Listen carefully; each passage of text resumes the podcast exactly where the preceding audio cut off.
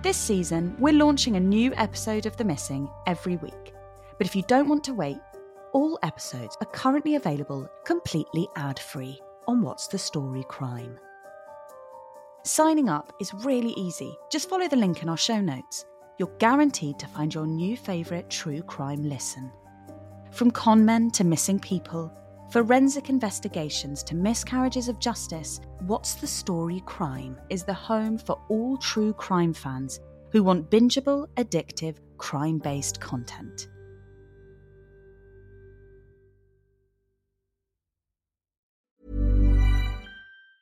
Planning for your next trip? Elevate your travel style with Quince. Quince has all the jet setting essentials you'll want for your next getaway, like European linen, premium luggage options, buttery soft Italian leather bags, and so much more. And it's all priced at 50 to 80% less than similar brands. Plus, Quince only works with factories that use safe and ethical manufacturing practices. Pack your bags with high-quality essentials you'll be wearing for vacations to come with Quince. Go to quince.com slash trip for free shipping and 365-day returns. The Missing is produced by What's the Story Sounds. They also make lots of other great content, which I think you might like. Why not sign up for What's the Story Crime? On there, you'll find series including The Missing completely ad free, as well as bonus content and even entire series you can't hear elsewhere. Signing up is super easy. Just search for What's the Story Crime in Apple Podcasts or follow the link in our show notes to get access on whatever platform you prefer to listen on. All the information is also available on www.what'sthestorysounds.com forward slash crime.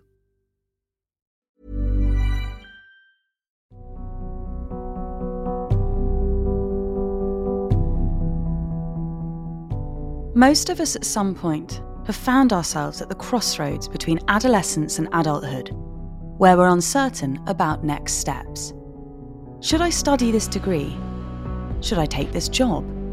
Should I be with this person? For some people, the answer, in the short term at least, is to drop everything and put as much distance between themselves and their impending decisions as possible. Stephen Gibbs is one person who made the decision to up sticks and leave for a new country whilst he figured out his master plan. But Stephen never returned. So, what do you do when your loved one goes to find themselves and never comes back? The very last words he said were, I'll see you at Christmas, if not before. I'm Pandora Sykes, and you're listening to The Missing a podcast series produced by What's the Story Sounds and brought to you with help from the charities Missing People and Locate International. They believe that all of the cases in this series could still be solved. This is The Missing, Stephen Gibbs. Stephen's parents, Vera and Richard, met whilst working in the same hotel in Piccadilly. A year and a half later, they were married, and Stephen, their first child, was born on the 18th of June 1954. We continued to live with Richard's parents for about a year, and then we were very fortunate in obtaining a top floor flat in Clapham where we moved. That's Vera, Stephen's mum two guineas a week for a flat. Can you believe that? Within two years, Roger, their second, had arrived. The very moment that Roger was born, Stephen could not wait for Roger to be old enough to be a playmate. And so, you know, it got to the stage where um, Stephen would then be able to help undo the cot in the morning and help Roger to get out of the cot so that they could both start playing together. And that was from a very, very early age. And they were great mates. The family eventually relocated to Chessington, 10 miles away. Richard had been working as a steward for British Airways, but soon after the move, he began a new job as a Hoover repairman.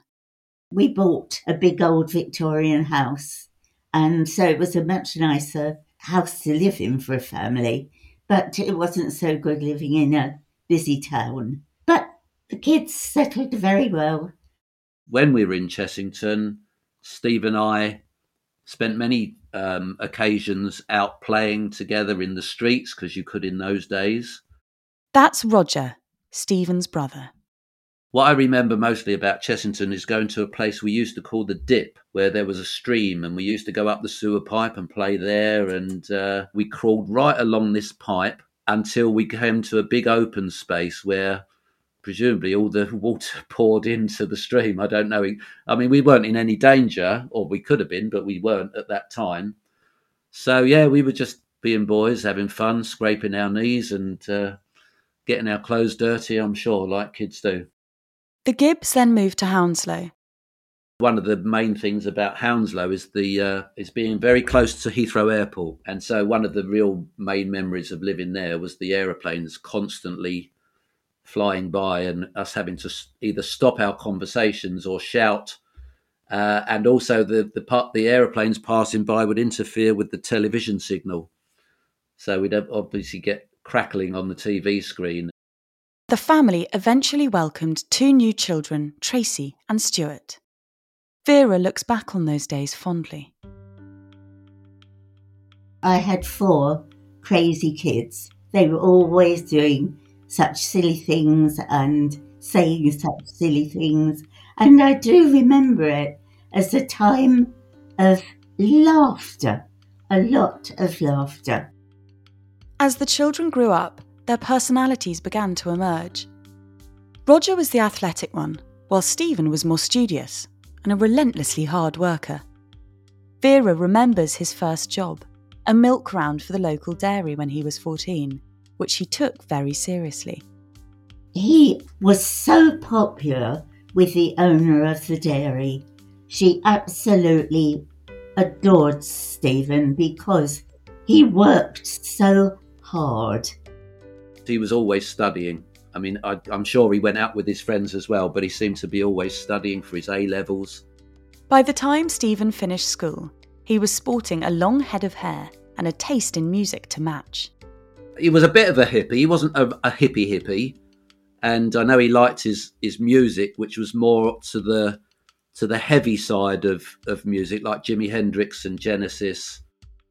The family have precious few photos of Stephen from that time but it wasn't for lack of trying. He was a bit shy about having his photograph taken. And I remember just in one photograph in particular, he just turns his back to the camera. So all we get in the picture is the back of his head. I don't know if he was actually shy or if it was just a game he played where he didn't seem to want to be in the photographs. Stephen went on to study computer science at Essex University. He was very sensitive I think that's why I worried about him when he first went off to university. There were periods in his life when he was a little introverted, but mostly he was this crazy person that was making everyone laugh all the time. He seemed to settle in very quickly. Life seemed to be a round of get togethers and parties when he first went to um, university. Whilst he enjoyed his newfound freedom, his family were always his number one priority. One thing about Stephen, he still came home for all the family birthdays. He also never missed an opportunity to write home. He wrote lots of letters, very silly letters that uh, didn't really tell us much about what he was up to we were all very much into Monty Python in those days. So if you read any of his letters, you'd see the connection between his silly sense of humour and the Monty Python sense of humour. By the time Stephen started uni, Vera had returned to full time work, taking a job as a civil servant with the Ministry of Defence. In between semesters, Stephen would return home and work to help support his family financially. He worked as a postman he also worked for Firestones in their factory. And I remember the people at Firestones told him to calm down and not work so quickly because their quota would get raised. Upon completion of his degree, Stephen was left with the same doubts about his future that many 20 year olds wrestle with after leaving uni. He had a couple of weeks at home thinking about what he was going to do. And then, because he had decided that he didn't want to just sit in front of a computer writing programs all day, he was thinking maybe he would teach computer science. But he wanted to get away, do a mundane job, and have the summer to think about his future career. He actually got a job in a hotel in Cornwall, not far from Land's End, so it was as far away as he could possibly get. Stephen spent the summer there, where he continued to send weekly letters home. I was 40 that summer, and he remembered my birthday and bought me some lovely china and sent it through the post. Unfortunately, he didn't have it packed properly, and it was nearly all smashed by the time it got to my address. But it was just the fact that he kept in touch.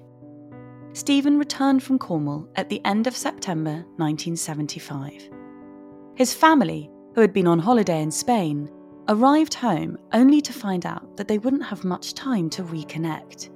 Stephen was only home for one whole day after we arrived home from holiday from Spain. Then he told us that he'd made plans uh, to go to France for the grape picking season. Picking season, or les vendanges, was a three month period, typically beginning in August and running until the end of October, where thousands of seasonal workers would travel to France, working in vineyards to harvest grapes by hand. Stephen had arranged via an agency to work at a winery by the name of Earl de la Roche in the Auvergne Rhône Alpes region, and he planned to travel further north after picking season was over.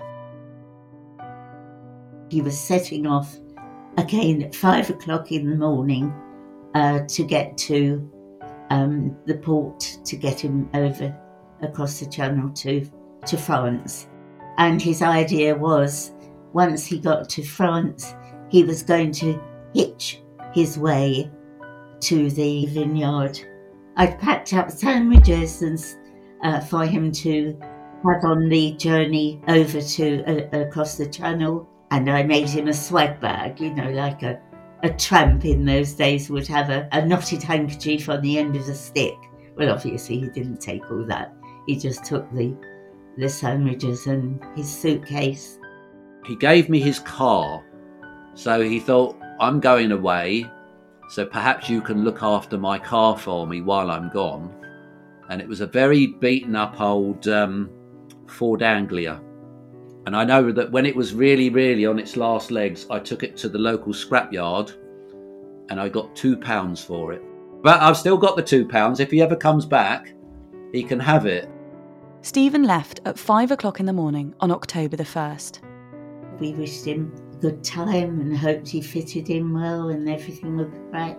And the very last words he said were, I'll see you at Christmas, if not before.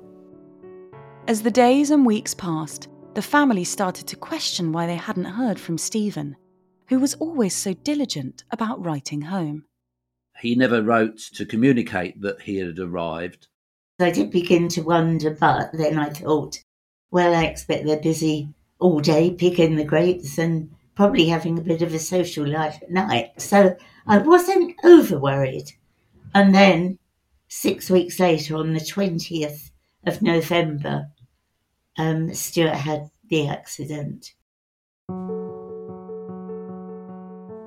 Stuart had stayed on a past his usual time at school for a pantomime rehearsal. And so when he got to this busy main road, there was usually a person there holding up a board to stop the traffic for the school children. But he was long gone. As Stuart approached where he would usually cross, there was one lady walking behind him and she said she saw him walk to the curb, looking right and left. And then by then she'd passed him, and the next thing she heard was the screech of brakes, and she saw that he'd been in collision with a motorbike. He was obviously hit by the cyclist and, and fell to the ground and hit his head. Stuart, who was only 10 years old at the time, was taken to West Middlesex Hospital in Isleworth. He had not a single mark on him to show that he'd been involved in a, a traffic accident. I went to put my hand on his forehead and he said, Don't touch me, it's too painful. And then he started calling me Mrs. Brown, which was one of his teachers at school. Later that night, Stuart's condition dramatically deteriorated, causing him to slip into a coma. Vera decided that she had to try and reach Stephen and let him know what had happened. I did get in touch with the BBC and have a message sent out to Stephen. We knew he would no longer be um, great picking at that particular venue because it would only last for about three weeks, the great picking. So he would have moved on. And we had um, a bulletin sent out on the World Service informing Stephen that his younger brother had had a serious accident. But of course, you don't know whether Stephen or anyone that knew him or was with him ever heard that message. She also managed to get in touch with the agency Stephen had booked his trip through. But as he'd already moved on from the vineyard, they were unable to offer much help. The next few weeks were an extraordinarily trying time for Vera, Richard, and the rest of the family. Their grief for their youngest son, comatose, with what were expected to be life altering injuries, were compounded when Christmas came and went with no sign of Stephen. It was a weird one, of course, because we were hoping Steve would turn up, and then we were also concentrating on Stuart at the same time. So it was very difficult for mum and dad probably all bought him Christmas presents, uh, expecting him to return. Three months after his accident, in February 1976, Stuart woke up. He was totally blind, brain damaged, and the brain damage was like someone with Alzheimer's. Stuart remembered everything in detail, including how bright he was at all his lessons at school, but he wouldn't even know if he'd had breakfast that day. The accident had also left Stuart permanently disabled, requiring a wheelchair. His parents worked extremely hard with him on his rehabilitation, and Vera left her job to be there for her son. He gradually got his uh, speech back, and then my husband was determined to get back this beautiful, bright boy. So my husband and Stuart would spend their whole day learning Braille. And um, Stuart became an excellent Braille reader. Having a child endure such a traumatic accident would be enough to overwhelm the toughest parents. But Vera and Richard also had to contend with the fact that they had not seen or heard from their eldest son in months. They were deeply concerned. Vera took it upon herself to write to Maurice and Noël Chatelain, the proprietors of the winery where Stephen had worked, whose name she had gotten off the travel agency. I didn't speak French, only a few phrases. A family friend translated my letters into the French language and I sent them off. And I did get a reply um, in French, so I had that translated back. And they just told me general things about Stephen and the date that he left. They didn't give me a great deal of information. The family contacted Stephen's friends from university to check if anyone had heard from him, but none had, and attempts to involve the UK authorities in their son's disappearance proved to be fruitless. We tried to enlist the help of the English police, and they just said, oh, he was over 21, he's considered an adult, it's up to him what he does with his life. And that was the genuine reaction we got from the English police. Undeterred, they sought out other groups, who might be able to help with the search for Stephen. We started with the Salvation Army because we knew of their reputation of um, helping to trace missing people. We also went to the British Red Cross, and uh, the only help they said they could give us was if there were any unidentified bodies taken to mortuaries in France or and to see if any of any, any of the details matched up with Stephen's details. At this point, Vera started to ask herself questions about her son's mindset. Was there a possibility he had deliberately gone missing? I'm not sure that in his own heart he felt he had worked hard enough at university. I can't remember what degree he got, which is, but I know it wasn't a top degree, and I know that he was disappointed. So, you know, that obviously was one of the influences on him not being able to make up his mind immediately. Six years went by without any new developments. The family had tried various methods of making contact over the years. I did publish, uh, just paid to have published happy birthday to him in a couple of newspapers. I knew he read the Daily Mirror that his father read, and he also read The Guardian, and I had birthday messages. I, only one year put in both of those. No response. They decided that they needed to take more direct action. Confident for the first time that they would be able to leave Stuart in someone else's care, in 1981, Vera and Richard travelled to France to try and find their son themselves. In Besançon, about two hours from the winery where Stephen had worked, Vera and Richard made contact with the local police. They did have someone in the police premises that could speak a little bit of English, and so we're able to get around, get to the point of why we wanted their help. But they said if we would return the following day, they would get an interpreter. The Gibbs did just that. And when they met with the interpreter, an unexpected theory about what may have happened to Stephen was floated.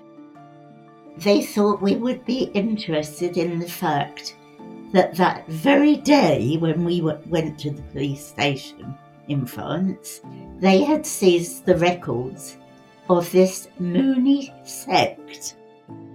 Moonies was the name given to members of the Family Federation for World Peace and Unification, otherwise known as the Unification Church. The group was established in Korea in the 1950s by Sun Myung Moon, a man claiming to be the Messiah, and was frequently accused of being a cult by its critics. Their chief aim was to restore the kingdom of heaven on earth. They had no foundation, they just set up these sects and what they did, they recruited people literally off the streets. If you join the Moonies, you're you're sworn to not make contact with your family, basically. So you become a a slave, if you like, to the the chief Mooney. They t- then took all their worldly wealth that they might possess at the time. That would be jewelry, clothes, money, recorded it in their register, and gave the person a new name and flowing robes that they all wore. So it had been seized by the police, and they combed through this rec- these records because it would have had Stephen's real name, and beside that, his name that he'd been given they might have changed his name to Moonbeam or something like that. But there was no trace of Stephen. Vera and Richard travelled onto the vineyard to meet Stephen's former employers and see if they could offer up any clues as to where he might have gone next. They didn't know we were coming, and so I have to applaud them also for giving us a very warm welcome And when we conveyed who we were, oh, they poured us out a glass of wine each, I remember, and, and sat down to talk to us. They brought out their records of 1975 when Stephen was there. They seemed very good record keepers, the French. They kept a separate record for each year, and it didn't take them long to find it. And they were able to give us some further information. They'd never had any contact from Stephen since that once he worked at the vineyard. They'd never had contact from any of the other people that worked with Stephen at the vineyard. Maurice and Noel provided Vera and Richard with the names and addresses of about half a dozen other people, some French, some English, who had worked at the vineyard at the same time as Stephen. And they were also able to tell us that he made friends with an Austrian girl who arrived at the vineyard already obviously pregnant. And Stephen seemed to take on a caring role. And he also got friendly with a group of Austrians. And the vineyard owners remembered dropping all the Austrian group off at Lyon station, and their intention was to work north with the harvests. I did write to the British Embassy in Austria in case he had decided to settle down with this Austrian girl and perhaps taken out Austrian citizenship. But I didn't get any helpful information back from them. Armed with several new leads, Vera and Richard returned to London and began to chase up Stephen's fellow pickers. We had only one positive answer uh, from a lady that uh, was the mother of a girl that was there, and the girl remembered Stephen, but she didn't. Rem- she didn't know anything about him or where he might have moved on to. It was a deflating result for the Gibbs after such effort on their part. However, they remained steadfast in their belief that something untoward had happened to Stephen, and that he hadn't just left to make a new life abroad, with no intention of ever returning. They had several pieces of evidence which they felt backed up that belief. One thing I do remember, and I think this is quite relevant, is that Steve never applied for a, dre- a French driving license. And as far as we know, he's never applied for um, French citizenship either. Stephen's bank account also remained untouched throughout this time. I know Stephen had six pounds in his bank account when he went to France, and I know that six pounds was still there all those years later. He had very little money. That's why he was going to hitchhike all the way to the, the vineyard when he got to France. While Stephen had taken his passport with him, they discovered, through the Salvation Army, that it hadn't been renewed. There was also the issue of the car. If he had intended to go away, why wouldn't he have driven it to Dover or wherever he was he, he departed and just abandon it? Because it would have saved him the train fare of getting to Dover. The family weighed up what the most likely scenarios were. One is he's had an accident and lost his memory. Two is he just doesn't want to come home and doesn't want to know the family for whatever reason. Another reason could be that he might have died, of course. But as long as there was no body, they couldn't let go of the idea that Stephen might still be out there. Life moved on, because it had to. Roger joined the fire brigade. Both he and Tracy married and had families of their own. Stuart eventually moved into SeeAbility, an assisted living facility. He came home on weekends and went on holiday with his mum every year. Vera and Richard separated in 1988. Looking back, that had a lot to do with the pressures of having a disabled child because you don't have, as you're getting older, you have time to spend together doing things that you want to do. But we never got to that stage in our lives. And so it was always getting carers in to manage the hours when either of us were not at home and the pressures of everything just became too much. Vera and Richard were determined the family remain close, and they continued to spend every Christmas together until Richard's death from cancer in 2002. Sadly, both Stuart and Tracy have also since passed away. With the advent of social media in the noughties, Roger felt he had a fresh set of tools to try and track his brother down. So you tap in Stephen Gibbs on Facebook, and about a thousand or more Stephen Gibbses come up. So I thought, well, okay, well, I'll join this this expats in France group and see if anyone might know him. Even you know, there's thousands of them on there, so you never know if one of them might know our Stephen. I wrote a note about my my brother, sent the photographs just to say, does anyone on this group know my brother? And most of them said, well, of course, no, we don't know him. But one came up with this idea. She'd used this company, this uh, private detective, to find a relative of hers. And so she gave me the address and the website. And at that point, of course, I communicated with them. And as I say, after maybe six months of them searching, they came back with the same result of, of we can't find Steve and we've got no no sign of where he might be. It was another disappointing result for a family who felt they had done everything they could to try and find their missing loved one. Vera is now 86 and still hopeful that one day she and Stephen will be reunited. I stopped driving about five or six years ago. Until I stopped driving, if I saw anyone in the high street with long blonde hair I would want to look in the rear view mirror as I passed them to see if it was my son. Roger continues to make inquiries online and has one lead he's keen to follow up on.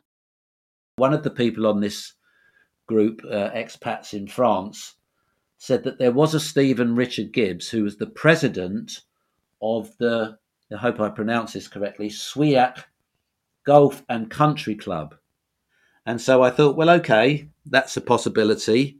So I looked on Facebook to find this golf club and I looked through every single photograph on their group and I found a photograph of a chap that I thought looked like Steve might look now. So what it, what he looked like was he looked a bit like my dad.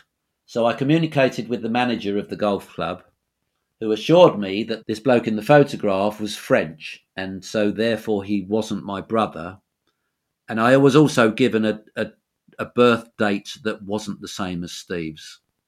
I had planned actually to go to France, but of course, with all the restrictions, we're not allowed to. So I might still go to France next summer or this summer, go to the golf club and see if he's hanging about. It's just a, a theory, so. But it would be nice to do it, but I, I well, who knows. Both Vera and Roger want nothing more than to be reunited with Stephen, if he's still out there. We just absolutely would be over the moon if he was to show up. And and I guess what I would say to him, and I, I, I'm sure Mum would absolutely agree with this, that there's no bad feeling about the fact that we haven't seen him for 46 years. You know, we just would be so ecstatic and elated to see him. If anyone had any information of Steve, to divulge the information as soon as possible.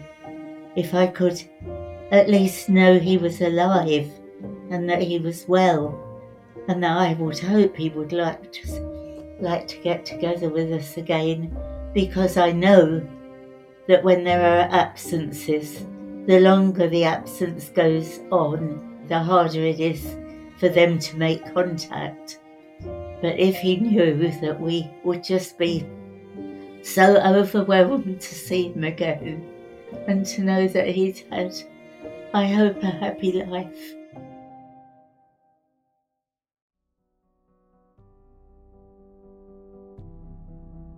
In many cases, it takes just one piece of information to lead police or family to the answers they crave. If you know what happened to Stephen, or you remember seeing someone like him in France, your information could be vital. Even if you've never heard of Stephen Gibbs before listening to this episode, you could still help. Visit our website, themissingpodcast.org, where you'll find more information on this and every other case we featured in the series. There's also links where you can share vital information on these cases with the experts at Locate International. They've set up a team to investigate these cases and explore any information that comes in. The series is also made with the help of missing people, who work tirelessly to support the families of the missing. Their helpline is open to offer support and advice if you've been affected by anything in this episode. You can reach them by calling or texting 116 000 or by emailing them at 116 000 at missingpeople.org.uk. We can't say this enough. It takes just one person with the right information to solve any of the cases in this series. Stephen's family hope that the information will soon arrive to solve this one. The Missing is a What's the Story original podcast series. It's presented by me, Pandora Sykes. The episodes are produced and edited by Jack O'Kennedy. The executive producers for What's the Story Sounds are Daryl Brown and Sophie Ellis.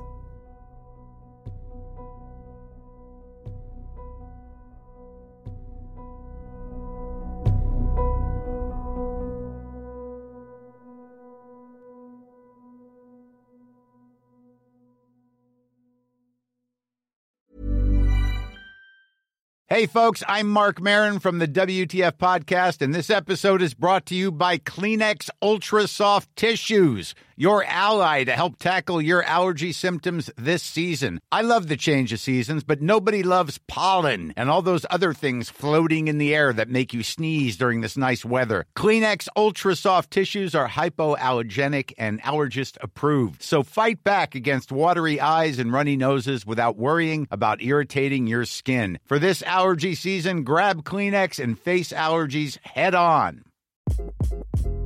Hi. This is Craig Robinson from Ways to Win, and support for this podcast comes from Invesco QQQ, the official ETF of the NCAA. The future isn't scary. Not realizing its potential, however, could be. Just like on the recruiting trail, I've seen potential come in many forms as a coach. Learn more at Invesco.com slash QQQ. Let's rethink possibility. Invesco Distributors, Inc. This season, we're launching a new episode of The Missing every week. But if you don't want to wait, you can listen to them exclusively on What's the Story Crime. Just search for What's the Story Crime in Apple Podcasts or follow the link in our show notes to get access on whatever platform you prefer to listen on. All the information is also available on www.what'sthestorysounds.com forward slash crime.